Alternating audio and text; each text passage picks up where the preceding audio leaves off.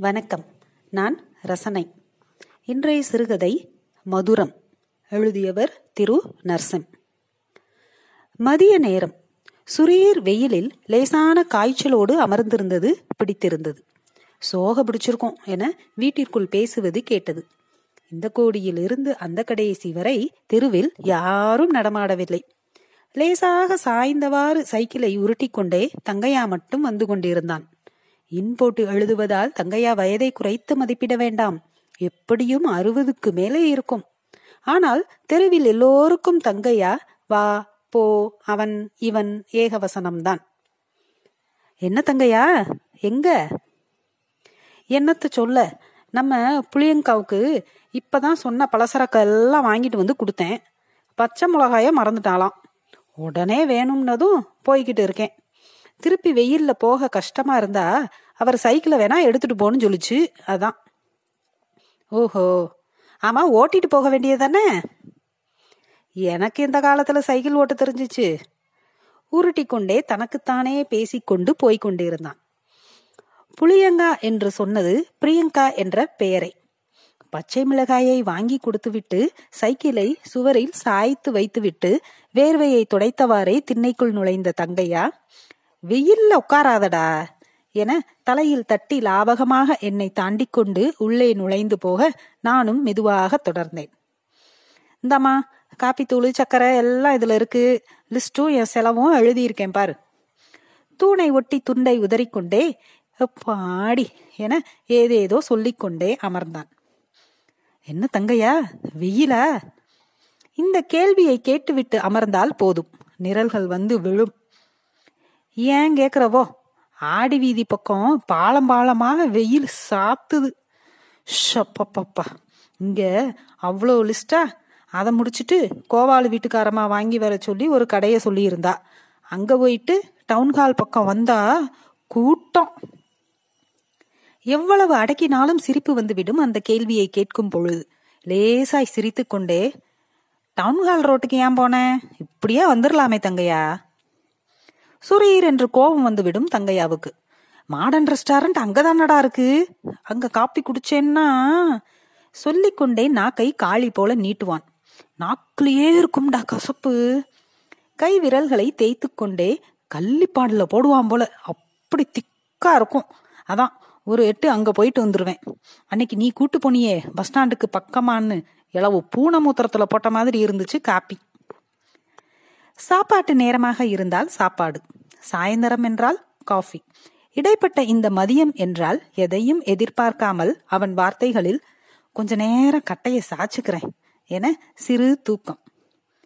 காலை ஆறு ஆறரைக்கெல்லாம் பளீரென விபூதி பட்டையோடு தெருவில் இறங்கி பேப்பரை லேட்டா போடுறதே வழக்கமா போச்சு என பேப்பர் வாங்குபவர்களுக்கு பதிலாக ஆதங்கப்பட்டு பேப்பரை படித்துவிட்டு ஒவ்வொரு வீடாக கிளம்பி விடுவான் லிஸ்ட் எடுக்க.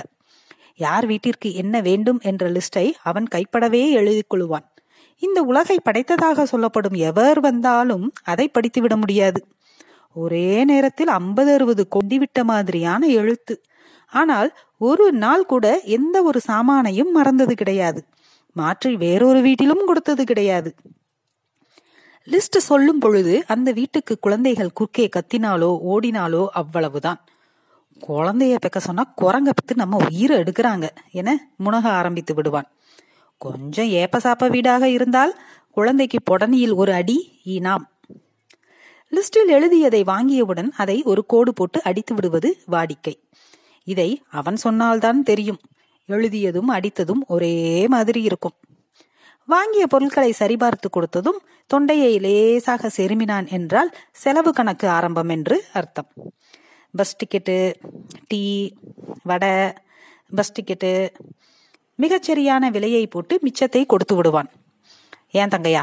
ஒவ்வொருத்தர் லிஸ்டுக்கும் தனித்தனியா பஸ்ல போவியோ?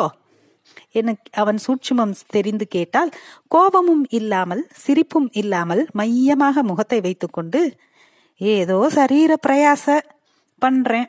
உட்ரா நாலனா எட்டனா ஒரு ரூபாய் தொடங்கி ஐம்பது நூறு என கமிஷன் காசுகளை கையிலும் வேட்டியிலும் முடிந்து வைத்துக் கொள்வான். எவ்வளவு போராடினாலும் ஒரு ரூபாய் கூட வாங்க முடியாது அவனிடமிருந்து. வாரம் முழுக்க ஒரே வேட்டி அதே சட்டைதான். அவ்வளவு சீக்கிரம் அழுக்காக்கி விட மாட்டான். ஆனாலும் மாற்றுவது என்னவோ அடுத்த வாரம்தான். டிவி சத்தம் கேட்டு எழுந்த தங்கையா பக்கத்தில் காஃபி வைக்கப்பட்டது.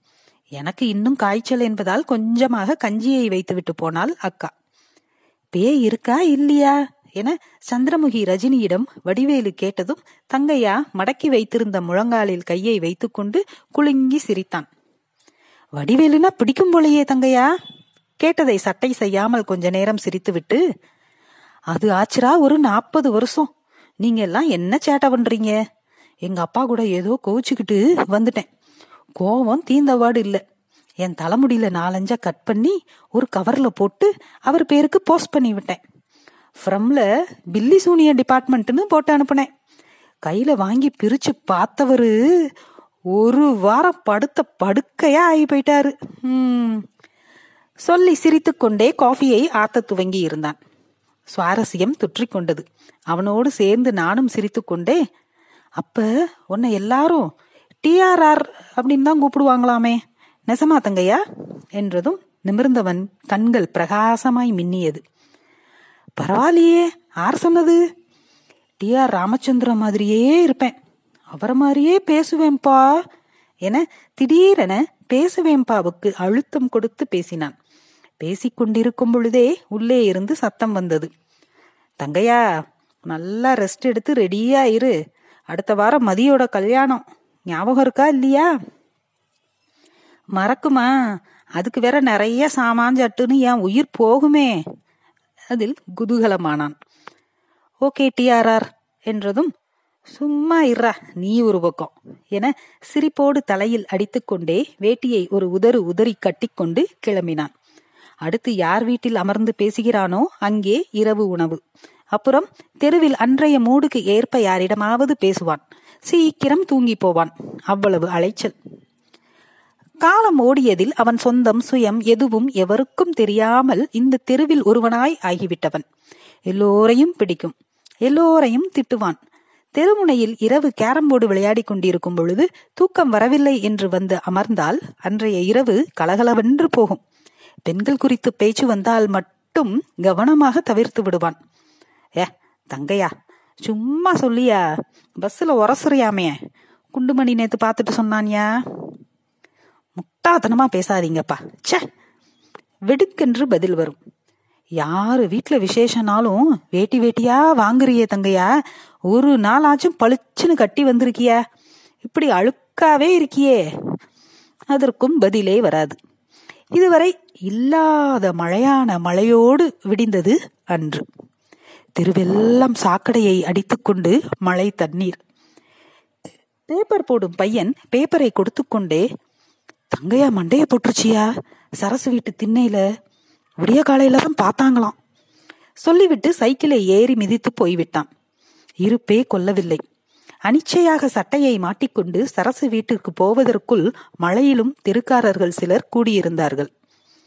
ஐயய்ய நோனோ இப்ப யாரும் கிடையாதுங்க. எனக்கு நல்லா தெரியும். அதெல்லாம் யாருக்கும் ஒன்னும் சொல்ல வேண்டியதில்லை.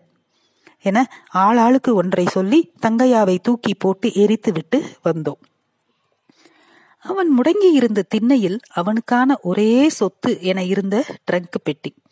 ஒரு நாளைக்கு எப்படியும் நாற்பது முறையாவது அதை திறந்து மூடுவான். உடைத்து பார்த்ததில் ரெக்குமாறாத புதிய வேஷ்டிகள் இருபதுக்கும் மேல் இருந்தன. எடுத்து உதறினால் மடிப்பு எல்லாம் கிழிந்து விடும் போல பழசாக ஆனால் புதிய வேஷ்டிகள். எழுபதுகளில் தொடங்கி இந்த ஆண்டு வரை டைரிகள் புத்தம் புதிதாக. வேஷ்டிகளுக்கும் டைரிகளுக்கும் நடுவில் பழைய பெரிய நூறு ரூபாய் நோட்டிலிருந்து இன்றைய சிவப்பு இரண்டு ரூபாய் நோட்டுகள் வரை பணம். எப்படி போனாலும் லட்ச ரூபாய்க்கு மேல் இருக்கும். குற்றால துண்டு பரப்பி இருந்தது அதற்கு அடியில் மிக இளமையான தங்கையா புகைப்படம். அதற்கும் அடியில் மிக அழகான ஒரு இளம் பெண் படம்.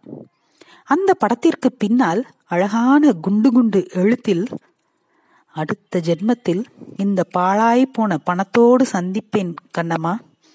இப்படிக்கு உன் தங்கம். நன்றி.